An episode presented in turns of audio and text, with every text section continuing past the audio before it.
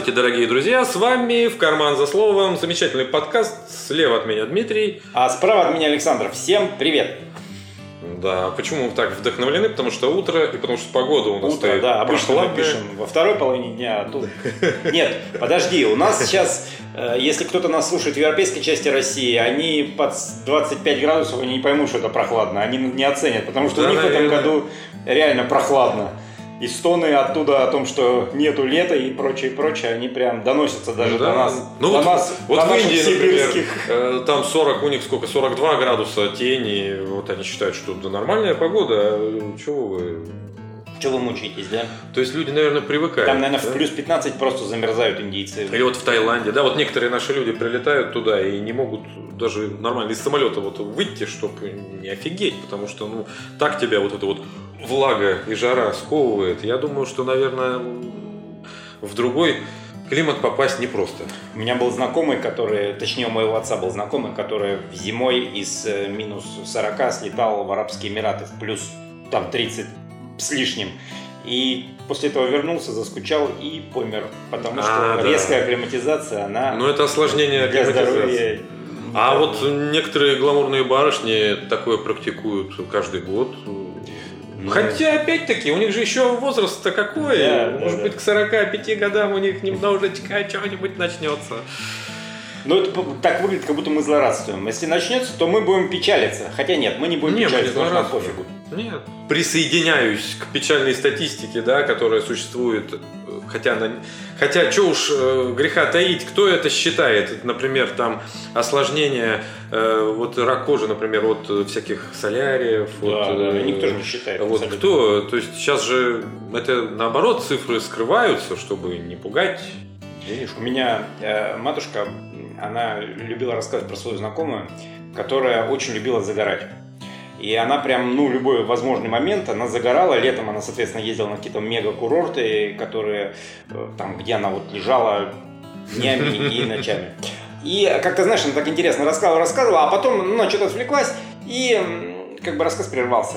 Я говорю, мама, а что про тетку-то про эту? Про тетку-то что? Которая загорала. Она говорит, а, она умерла давно от рака кожи.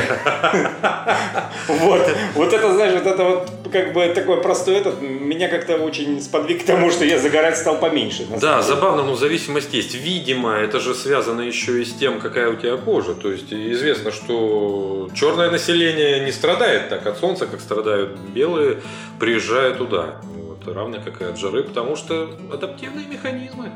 Ну да, у них да. таковы. Вот, а белые хотят выглядеть как черные. Ну, некоторые белые хотят выглядеть как некоторые гламурные черные. Это, знаешь, интересный момент исторический. Вот когда стал моден загар. Дело в том, что, например, в начале 19 века была модна так называемая аристократическая бледность. Да, А, то есть это вот свинцовое белило обязательно, чтобы... И знаешь, даже такая туберкулезная бледность. То есть Туберкулезная, надо было скорее, быть да. худым, так сказать, изможденным и очень бледным. А Это все было потому, что а, загар был признак тяжелого ручного труда. То есть вот крестьяне и крестьянки, они целыми днями проводили в поле, соответственно, они были загоревшие, они были вот черные, и вот эта аристократию от э, плебса отличало именно то, что аристократия была аристократически бледной. А в конце 19 века, когда очень интенсивно стали простые люди работать на фабриках, у них появилась та самая бледность, потому что если ты мандачишь по 18 В часов цехе с в искусственным цехе, да, с искусственным освещением, тебе некогда загорать, ты будешь как раз туберкулезно-бледный. И туберкулез стал а от болезни аристократии превратился в болезнь рабочего класса, то есть он резко потерял в статусе. И как раз тогда появилась мода среди аристо- аристократов на морские курорты и на загар. То есть аристократа стала отличать именно загорелая кожа и как бы вот э, любовь к солнцу. То есть у них тоже меняются тренды, меняется да, мода. да, да, тренды А мне меняются. сейчас пришли на ум вот эти вот героини чеховские с зонтиками, Да, вот в- конечно, в шляпах. В вот шляпах, эти. да, потому что, упаси бог, это вот еще тогда загар, это... То есть были кремы, пудры от загара, от веснушек и от загара, потому что загар это был признак вот плебейского происхождения. Но вот где-то в конце 19 века, начале 20-го тренды резко поменялись, и загар стал признаком аристократизма. Загар, увлечение э, играми на свежем воздухе, вот этот вот, знаешь, вот эти вот всякие, ну, естественно, гольф. Гольф же это вообще, на самом деле, достаточно тупая игра, но в чем как бы прелесть. Прелесть для аристократа. В том, что сидя там где-нибудь в офисе целыми днями, ты выходишь на это поле, и ты на свежем воздухе проходишь определенное количество километров, да еще и махая клюшкой. То есть, в принципе, достаточно Ну и кроме того, нагрузка. они там обсуждают всякие дела. Это бизнес, само собой, э, да, это уже, как говорится... Вот я думаю, что это тоже их привлекает. Ну, Да, возможность в одиночку А, обсудить. И в фильмах мы имеем возможность наблюдать, как люди в офисе, у них даже есть такие специальные устройства, берешь клюшку какого-то номера, ставишь этот мячик и мочишь в стену, и он тебе говорит, там, куда ты попал, значит, с какой силы. Ну, это да, это уже как это, отрыжка капитализма, Да. которая на любое предложение рождает, То есть на любой него- спрос рождает предложение. У директора компании огромный кабинет, Да, и да, у него там он- стоит такая где он большую часть времени проводит, катая клюшкой. Вот, эти вот штука, то есть ты разминается, ну и потом не стыдно выйти на корт, чтобы показать другим, значит, кто Ну да. хозяин. Кто здесь да, аристократ? Кто здесь А Вообще гольф, я даже не знаю, можно ли назвать его спортом. Ну, наверное. Ну почему нет? Шахматы же вот. Ну, шахматы, да, тоже же спорт считается. Спортом, да. Есть замечательный вид спорта, называется шахбокс. Ты знаешь что такое? А. Это когда они проводят раунд в шахматы, потом выходят на ринг, бьются, потом опять выходят и проводят раунд в шахматы. То есть это такая смесь бокса и шахмат. А, то есть философия такая. Вот говорят, что боксеры тупые, потому что им постоянно бьют в бубен. Нет, Да, неправда. нет, неправда, да. Вот мы также можем еще и думать, мы интеллектуалы, мы... Да, да, да. Но это действительно как бы достаточно давно вот этот спорт. Он, конечно, такой курьезный немножко, но он реально существует. Плохо, что он не олимпийский вид спорта. Когда-нибудь Ну может его и включать. Может быть, Потому что, наверное, федерация думает, ну как так, ну что-то тут неправильно. Что-то тут не то, да. Либо уж шахматисты с огромной башкой, либо уж штангисты с огромными плечами. Ну, не бывает так, чтобы вот... э,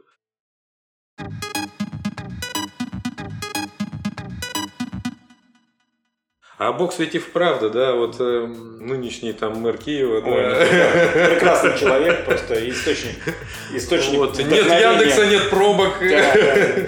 Источник вдохновения для многих создателей всяких демотиваторов. Замечательный человек. Наверное, это как-то влияет. Как мы думаем? Остается бесследным, когда множество травм. Вот хоккеисты, да, к примеру, ну, с зубами проблема. А Прилетает. я думаю, не только с зубами, там и черепно-мозговые, потому что клюшка, они же об бортики шарахаются и Несмотря на то, что у них такие достаточно серьезные латы, да, защищающие, но тем не менее падение, налет, это все не весело. И клюшкой прилетит по башке. и- Это тут была такая серия скандалов в Штатах по американскому футболу, когда они выяснили, что вот эти постоянные микротравмы, они ведут к тому, что у человека резко ухудшаются вот эти функции, в том числе и поведенческие. То есть там, когда начались скандалы, когнитивные, когда начались скандалы, когда футболисты американские там избивали жен, там убивали кого-то и прочее, прочее. Значит, провели исследование и выяснилось, что сама игра вот эта вот в американский футбол, она способствует вот этому. Вообще, вот кто видел, я бы сказал, жесткая игра. Жесткая, да. То есть лоб в лоб Негуманная абсолютно, люди. да. Я не знаю, у нас сейчас существуют молодежные секции американского футбола. Ну, где-то в Москве есть вроде даже команда какая-то. мы же должны перенять, правда? Если в Америке играют, мы же обязаны это тоже. Ну, уже нет, уже же, они же у нас опять зл- злейшие враги. Ну, скоро это Маятник качнулся от друзья навеки, бьемся в десны, до злодеи, враги и так далее. То есть как-то воспринимать Воспринимать это где-то посередине, то есть брать хорошее и не брать плохое, это вот не, не наш выбор. Мы возьмем либо все дерьмо, которое там есть, и, а, либо будем отказываться от всего хорошего, ну потому что это оттуда идет, это плохо. Мне вот интересно, вот этот американский футбол, да, какой-нибудь такой черный основательный игрок весом 120 килограммов, да, летит на тебя. Ну, ты, наверное, тоже должен быть, соответственно. Да, не дай бог, чтобы он такой летел на меня, как-то я представил, и мне что-то поплохело сразу прямо здесь. Как вот в Индии, например, любят вот крикет. Вот э, колонизаторы в свое время Колонизаторы принесли, да. вот, а теперь там это, считай, национальный вид спорта, они прилипают к экранам, так как э, российские болельщики прилипают к экранам во время футбола или хоккея. Я вот на самом деле прилипание во время футбола, например, не понимаю, потому что ну футбол наш, он настолько отморожен. Расстраивает. Расстраивает, да, что прилипать это только просто там невротизацию всего увеличивать. Как они там, кривоногие, деревянные и прочее. Я вот, главное, ну, тоже не могу сказать, что я совсем равнодушен там к футболу. Иногда бывает, но я рассказывал как-то, что иногда вот там какие-нибудь игры на чемпионате мира, бывает, прилипнешь, э, посмотришь. Но вот, к сожалению, российская команда, да, Вот она создает такие условия, что болеть за нее практически, ну это вот чувствовать себя, ну лузером, а ведь не хочется. И... Да, и тут на самом деле очень серьезный психологический момент, потому что получается, что такая убогая сборная, она сразу же дает э, ощущение, что ну и страна, в общем-то, убогая, и все убогие. И самое забавное, что те, кто все время говорит, ну у нас же постоянно жопа. Вот знаешь, есть такая категория людей, которых, у которых постоянно э, все, что происходит в России, это жопа. Но проблема-то даже не в этом, не в том, что там все жопа или не жопа. Проблема в том, что волей-неволей ты сам себя начинаешь считать частью вот этой вот этой жопы. жопы. И более того, и ты сам себя начинаешь унижать и принижать. А это, я считаю, не очень хорошо. Поэтому я не болею за российскую сборную, чтобы не портить себе настроение. Чего и другим советуешь? Не, не советую. Это каждый, у каждого свой сознательный Ну, конечно, выбор. конечно. Есть, э, есть люди, которые даже уже, наверное, этим неудачам тоже, может, ну, не радуются, но э, считают своим долгом лично засвидетельствовать э, поражение этой сборной. Хотя сборная и сама не очень настроена на победу, да, вот многие считают, что им такие так неплохо платят, зачем? Да, тут вопрос в том, что им неплохо платят за победу, им неплохо платят за поражение. Давайте переведем а это знаешь, а, Да, тут фишка вот в чем. Ты знаешь, я тут недавно думал про вообще про профессиональный спорт. Тут интересный момент, ведь вокруг спорта крутится куча вот этих денег, которые там всякие ставки и прочее, прочее. Причем деньги шальные достаточно. И вполне возможно, что профессиональный спорт вот уже вырождается в систему договорников, да, знаешь? Да, и да, тут да, вопрос да. тогда, а зачем а, вот футболисту рядовому, да, зачем мне бегать, тренироваться, рвать задницу и быть там лучшим из лучших, если а, будет так, как скажет тренер? Тренер скажет, вот сегодня мы выигрываем, и мы выигрываем, потому что та команда, у них им заплатили за то, чтобы они проигрывали. Тренер сказал, сегодня мы проигрываем, и мы проигрываем. Для чего э, рвать организм? Потому что, ну, как бы получается, что тебе надо просто, сколько он там длится, этот матч, просто культурно отбегать, изображая вяло деятельность, спина иногда мячик в разные стороны. В конечном итоге все равно, если это договорной матч, все равно все будет так, как сказали, порешали хозяева команд. И в этом смысле, мне кажется, вот неуспех российского футбола, он куда-то в эту сторону. Потому что в 90-е годы когда государство вышло из всех буквально, ну, из всего, из чего можно было выйти, туда пришел криминал. У кого были деньги э, в 90-е годы? Деньги были у криминала. У государства и у криминала. Криминал пришел в спорт и в спорте прекрасно себя чувствует. И, соответственно, там правила и ставки, они вот такие. Это как профессиональный бокс на Западе. Там же никто не скрывает, что там мир чистогана и криминала. И, в общем-то, все вот эти матчи в большинстве своем, они договорные и подставные. Это, кстати, замечательный исторический факт. знаешь, есть такое выражение по гамбургскому счету. Да, да, да, да. Это э, происхождение его достаточно как бы известное сейчас. В 19 веке, в начале 20-го существовала э, такая большая категория профессиональных борцов, которые боролись в цирке. И все матчи их были абсолютно договорные и подставные. Они все были подставные. Ну, как рестлинг современный американский. Но дело в том, что они раз в год собирались в Гамбурге, в закрытом каком-то трактире, вот, в котором никто не попадал, и там боролись честно. Но чтобы вот эту иерархию-то выяснить. И вот это называлось по гамбургскому счету. То есть, когда реально вот эти подставные фигуры, которые, ну, на самом деле, все матчи были договорные, но они один раз в год собирались и проводили абсолютно честный чемпионат, чтобы выяснить, ну, кто реально-то на самом деле серьезный борец, а кто, ну, вот совершенно это. И там был рейтинг совершенно честный. Вот он назывался «Гамбургский счет». То есть, где вот, вот это вот как бы была единственная честная, честный критерий, как бы э, честный рейтинг борцов. Да, надо признать, что сейчас в профессиональном спорте чистоган и договоры. Слушай, это же шоу-бизнес. Да, тут надо понять, что профессиональный спорт, он стремится к этому понимаешь, вот этот хаос, да, постоянный, который, который рождает, ну, как бы, неопределенность, она любого человека, который участвует в каком процессе, угнетает. Человек стремится к порядку. Обрати да. внимание, никто не любит вот этот э, да, хаос. Да, пожалуй, что так, да. И вот это стремление, вот эти договорники, это фактически, если брать вообще человеческую природу, это просто стремление упорядочить хаотичный какой-то хаотичный процесс. Чтобы я знал, порядок. чего ожидать, да? Да, вот так. да, да, я тут проиграю, и я знаю, что я проиграю, я тут потеряю какие-то деньги. И я больше чем уверен, что и биржа и биржа, вот э, там нет такого хаоса, про который мы думаем, что там, ой, все так, котировки там, в зависимости от новостей. Ну, все равно самые крупные дог- э, игроки, они все равно подобие какого-то порядка создали. те, кто вот работает в хаосе, вот эти непосредственно трейдеры, да, mm-hmm. которые ну, это, да. они же там могут работать ну максимум до 30 лет. Они потом либо умирают от ранних инфарктов, либо просто уходят на пенсию, потому что просто невозможно очень долго быть вот в этой системе хаоса. Человек стремится к порядку, к упорядочению среды вокруг себя. Это нормально с этой точки зрения. Получается. Но это не отменяет того, что это незаконно. Да, ну и федерация это вот спортивная, они вроде как борются с договорными матчами. Да, да, пчелы борются с медом, да. Но поскольку они тоже зарабатывают на этом, а шоу-бизнес и криминал, что может быть лучше для отмыва преступных денег? Да? Стадион огромный, каждый заплатил за билет. Ну, там миллион минус, миллион плюс. Кто там что поймет? Да? Ну да, да.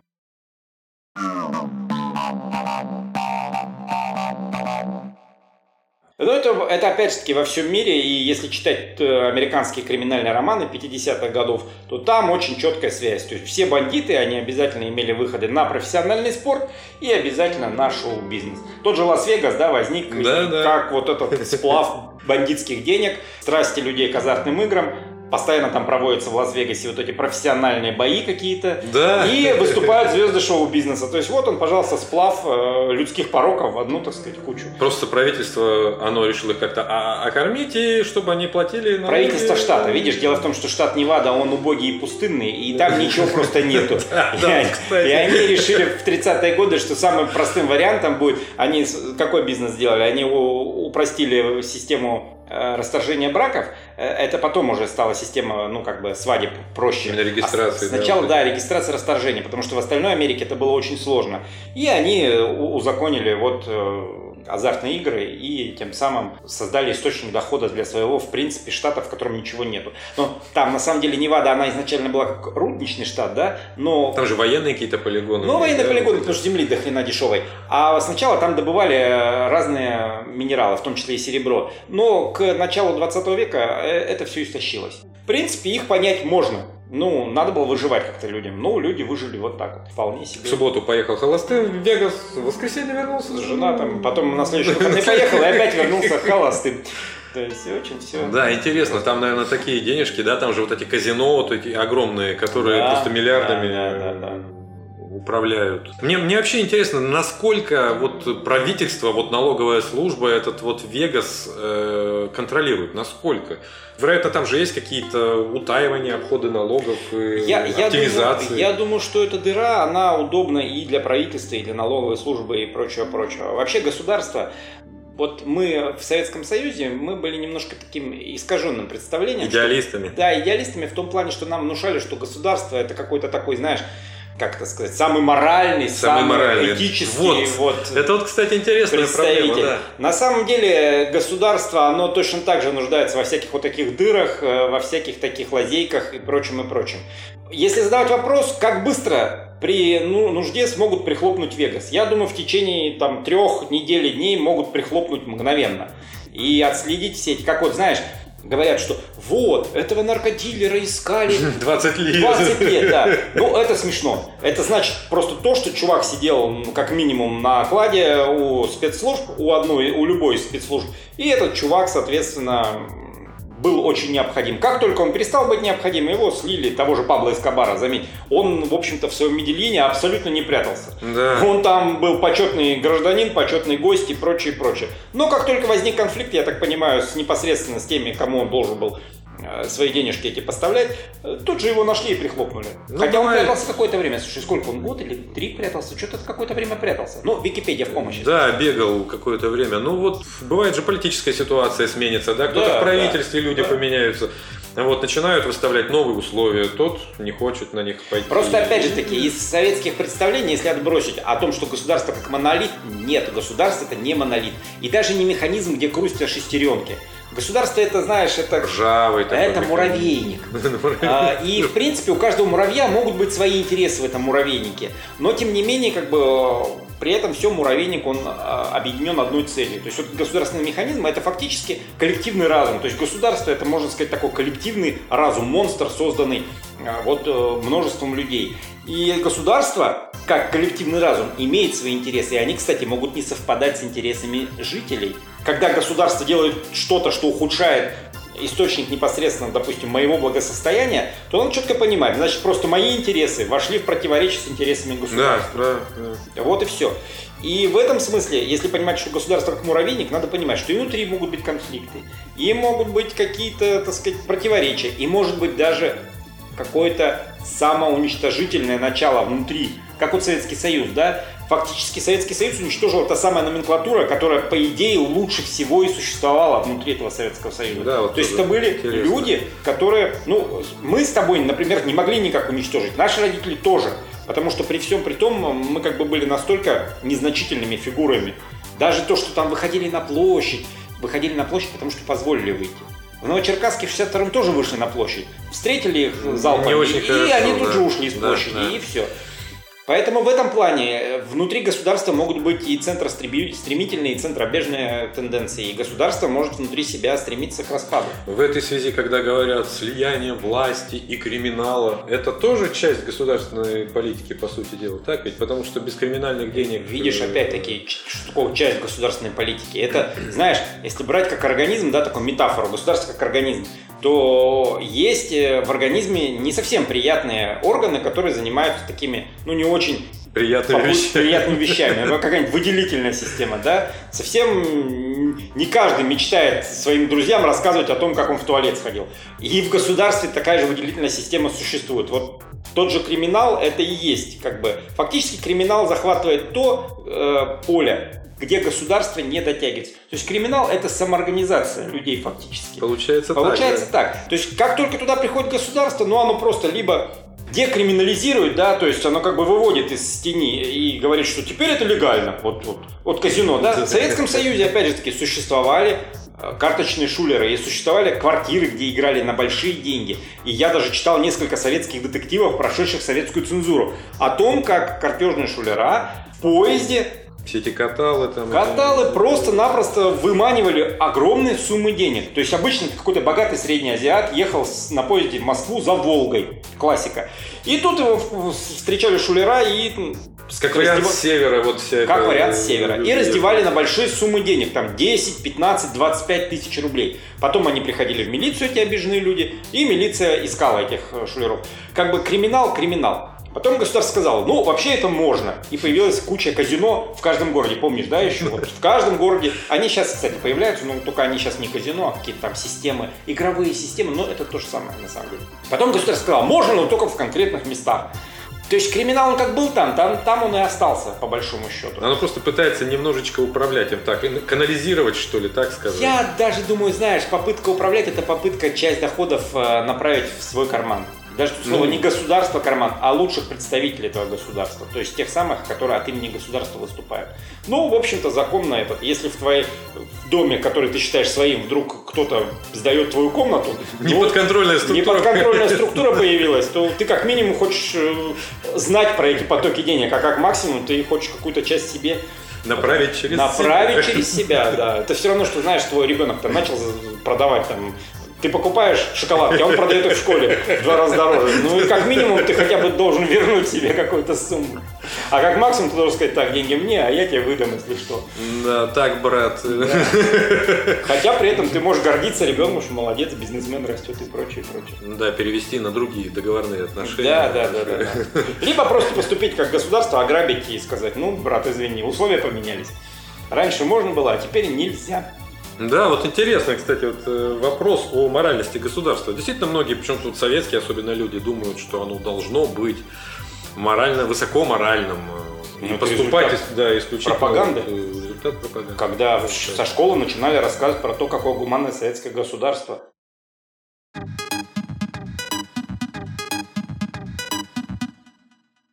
И сейчас, кстати, а негативный результат этого, когда э, те, кто нападает на советское государство, которое было обычным государством, на самом деле, не моральнее, не аморальнее, чем остальные, они напирают, заметь, на то, что приблизительно такой уровень доказательств. Вы говорили, что оно моральное, а оно аморальное. Это как мы поняли Как мы вдруг. поняли, да. То есть начинают рассказывать про какие-то мифические миллиарды расстрелянных людей, про какие-то репрессии.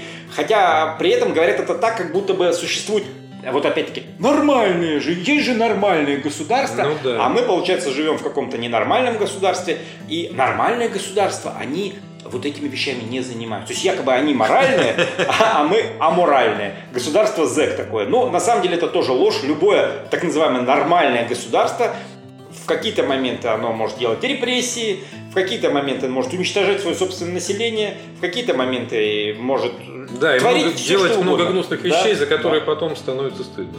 Ну, либо можно закрыть глаза и сказать, это мое государство, идите в жопу. Просто поскольку там ответственность коллективная, а не индивидуальная, то вроде и претензий предъявить не, не к кому. Там просто ловкий подход. Есть сначала, пока вот это все горячее, про это не рассказывают. Или рассказывают так, знаешь, типа, ну это враги, враги про нас говорят.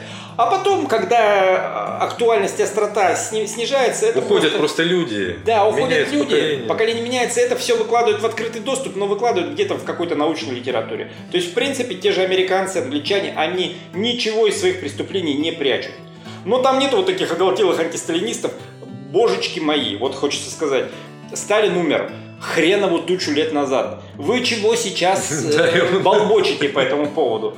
Вот я понимаю, что может быть там дедушка сел в тюрьму, может быть там бабушка села в тюрьму, но опять-таки это не говорит ровно ничего о том, почему вы-то так волнуетесь по этому поводу. Вы-то чего хотите добиться? Я, например, не идеализируя 30-е годы, я, например, ну как-то спокойно к этому отношусь. У меня нет желания выхватить шашку и бегать, кричать «А, негодяи, там белогвардейцы!» Или наоборот.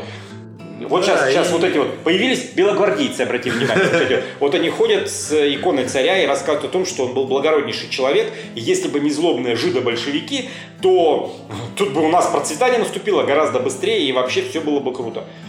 Так а с чего вы взяли-то, ребята? Ну, как бы нет ни к чему этих предпосылок. Был обычный человек со своими ошибками, недостатками и достоинствами. Никаких Ну, предпосылок к тому, что было бы гораздо круче, нету. Но они говорят, есть. И потом Есть. надо всегда помнить, что репрессии в каком-то в каком-то виде, они могут вернуться и вновь, и могут усилиться, и могут ослабнуть. И, в общем, они не закончились там где-то на товарище Сталин. Не надо считать, что вот это был вот пик. Вот и- Иван Грозный, вот он, да? А, ну да, там еще Петр, Петр Первый. Вот, Первый, положил. да. вот. Но Петр Первый меньше, видишь. Товарищ Петр Сталин. Первый, Петр, Петра Первого как бы не трогают. Почему? Потому что Петр Первый херачил свое собственное население. А, Иван Грозный, почему, например, на Иван Грозного бушуют? Там самое интересное, что источников о мега-репрессиях а, Да, их как бы их и нету. нет. Но неважно. Вот. Но как бы считается, что Иван Грозный косил элиту. И товарищ Сталин, как бы, вот эти репрессии, то есть когда в гражданскую войну и те, и другие стороны уничтожили 4 миллиона человек, ну, это было нормально, но это же гражданская война. Потом коллективизация, достаточно тоже много людей пострадало, хотя гораздо меньше, чем считается сейчас. Голод 30-х годов, да, причины его, они там самые разнообразные, но тем не менее. И вдруг, внимание, 37 год. Пошла под нож та самая верхушка, которая устраивала гражданскую войну, коллективизацию, голод 30-х годов. Вот эти люди пошли под нож. И вдруг вой. А самое интересное, что воют те самые потомки репрессированных, которые сохранились. Вопрос, так были ли репрессии настолько ужасные, что раз вы сохранились, все ваши эти, что вы воете, вот мой дедушка, он был расстрелян. Ты сохранился, уже, уже это говорит о том, что репрессии были выборочные как минимум. Потому что в противном случае, если бы это была тотальная репрессия, надо было уничтожить все поколение под корень, всю семью. Тебя взять, бабушку, дедушку, папу, маму твоих, и всех уничтожить. Тем не менее, эти Да. ребята умудряются выйти из телевизора, из телевизора, Из Александр. телевизора, да, которому уже по 89 лет. Да, да, да, 90 они умудряются выйти о том, что, а, караул, э, репрессии Как уничтожили. узники Лучше- концлагерей, я извиняюсь, тоже его по 94 года там какой-нибудь Да, и встает вопрос, может быть, там не так уж и плохо было. Вы пережили ужас. Я согласен, наверное, наверное, там ничего хорошего не было, ну, понятное дело. Но, господа, вы же таки дожили как-то, вот интересно. А вот сейчас, знаешь, интересно. Вот у нас рассказывают, да, а тут э, объявляют 90-е годы святыми. А демографические потери святых 90-х годов 13 миллионов человек. Да. Причем это прямые потери. 13 миллионов человек было просто, ну, фактически уничтожено. Репрессий не было, да, заметь. А 13 миллионов человек пропало.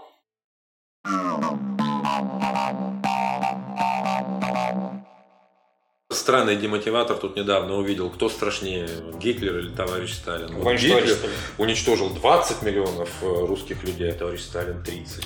30. А что не 50? Что так А скромно? что не 50? Вот Да, я тоже Мне считаю. интересно, вот откуда, вот с чего вот такие вот сопоставления? Притом получается, что они вместе старались, я так А, понял, да, да? да, да.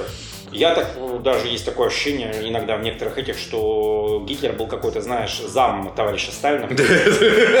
Потому что там настолько-то все было то есть чуть ли не прямые указания он ему давал, как правильно надо уничтожать это. Ну, это просто уже конкретные конкретные люди, зараженные вот определенными. Получается, что когда уже меняются поколения, и новые поколения уже не знают, как оно было, да, свидетелей-то вроде как нет, постепенно начинает появляться всякие, всякая билетристика, да, о том, что когда-то якобы происходило. Ну да, вот смотри, вот мы с тобой фактически достаточно безопасно пережили 90-е. Но многие наши ровесники, например, вот у меня много людей, ну, знакомых, Свернули, они не пережили, да, да они не пережили 90-е. Но для нас это были достаточно сложные годы, но тем не менее мы были молодые. И, в общем-то, мы эту сложность пропустили мимо ушей. Для поколения чуть постарше, для которых это было крушение всего, для многих, многие приподнялись. А многие, для многих это было крушение всего, когда вон, в военных городках стрелялись люди, когда вешались э, уволенные работники предприятий. Для них это был ужас-ужас.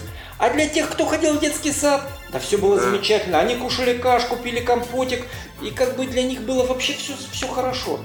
А представь, если еще папа э, там где-нибудь на торговле чего-то приподнялся, где-то началось вот это все движение и прочее, прочее. Так для него действительно 90 это шикарные годы. А если взять просто все общество, общество не досчиталось 13 миллионов человек. Просто за 10 святых лет 13 миллионов человек сгинуло. Потому что э, многие просто на произвол судьбы были да. выкинуты. Вот да. я так вот знаю косвенно о некоторых научных работниках, которым просто жрать было нечего. Да. Потому что им просто не платили по полгода да. денег. А зачем им платить? Вот. А он научный работник, он, он ничего больше не умеет. Но он может написать письмо Путину. Ну и все. Вот, а пойти что-то руками заработать, ну так вот они устроены. Не, ну кто-то шел, да, вот шли на барахолках, вот, кто-то торговал. возили, как, ну кто как мог. А кто-то вот не мог выдержать это, он шел и самоубивался, или начинал выпивать до состояния, пока не спивался. То есть, ты, когда ты понимаешь, что ты в систему не вписался, это грустно, и, конечно, тебе это ничего хорошего не сулит. Кто-то, ну, наоборот, да. поднялся, у кого поднялся, вот да. было понятие, что можно на торговле заработать. Ведь торговля это тоже такой процесс не для каждого. Не для каждого. Вот, не каждый умеет вот да. это вот заработать это на достаточно сложный процесс. Вот тоже он, психологически. Да, он сложный. Он, знаешь, он сочетает удивительных две вещи. Он, с одной стороны, ужасно тупой, да.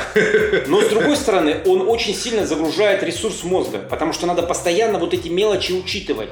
То есть он реально очень сильно требует больших, больших интеллектуальных усилий, как бы это ни смешно звучало. То есть тупой процесс, но требует больших интеллектуальных усилий. И не каждый способен эти усилия приложить, и не каждый способен вот направить эти интеллектуальные да, усилия. Вот как понять, вот ты чем-то торгуешь, и ты начинаешь чувствовать, что спрос падает, и ты вовремя спрыгиваешь с этого и, да. и переходишь в какую-то да, другую да, сферу. Да. А те, кто не допетрил, не те допетрил, разоряются. Да. И вот в этом и состоит весь ну, этот... Ну вот сейчас есть замечательная, например, тенденция. Нам, например, рассказывают, что весь мир создали предприниматели как предприниматель мог создать весь мир вообще? Предприниматели одна из частей мира, да, без которых мир был бы, может, чуть-чуть хуже. Но это не значит, что мира бы не существовало. Потому что помимо предпринимателей есть сотни людей, которые обеспечивают тем же самым предпринимателям возможность что-то создавать. Те же самые врачи, извините меня. Если все будут предприниматели, то кто тебя лечить будет? Ну это вот странная совершенно постановка вопроса. Вот кто важнее, врачи или учителя? Или может военные? Что значит кто важнее? Я тоже. Ну вот как это можно вот вычислить в реальной жизни? У кого вот коэффициент важности и полезности немножечко выше, чем у другого? Ведь общество это вот такой вот сложный вот конгломерат, и каждая да. часть выполняет свою роль. Вот ты убери какой-нибудь болтик из машины, выкрути, вот сильно он важный, а потом у тебя по дороге отвалится да. колесо. Да. Ну, ну важно Согласен. или нет? Ну ты э, еще и тяжесть последствий. Ты можешь осторожно выйти из ситуации, а можешь убиться нахрен в стол. Правильно? Поэтому... Ну да, он как разматываются молодые люди, покупающие машину за 30-40 тысяч рублей, а потом смотришь, Я не знаю, насколько удачная эта аналогия, но вот тем не менее что-то в этом есть, на мой взгляд. Так ну да, как вот так знаешь, было. это как э, в организме, да, вот считалось раньше, что аппендикс, он не нужен абсолютно. И как бы многие даже говорили, а давайте вырезать сразу. Вот ну, Сразу да. класть и вырезать. И с, и с гландами, и с Да, и с гландами. Все эти А потом выяснилось, что да, что аппендикс это источник иммунитета для желудочно-кишечного тракта, что там колонии вот этих бактерий, которые как раз и создают отличную среду внутри кишечника. И выяснилось, что нифига он не бесполезный. И не рудимент, это не, не капельки, а нужный орган, и вырезать его. Сейчас, допустим, на Западе уже тенденция не к как это, аппендэктомия, а к лечению. То есть, если воспаление да. недостаточно сильное, то там начинают лечить антибиотиками, чтобы сохранить этот, казалось бы, ненужный рудиментарный орган. Да, вот, вот сегодня у нас действительно получился такой разговор ни о чем, да? Ни о чем. Классика разговора. Классика разговора, да. Ну, спасибо большое за то, что выслушали. Александр, будем Ну, прощаться. Да, всем пока, до новых встреч в эфире. Да.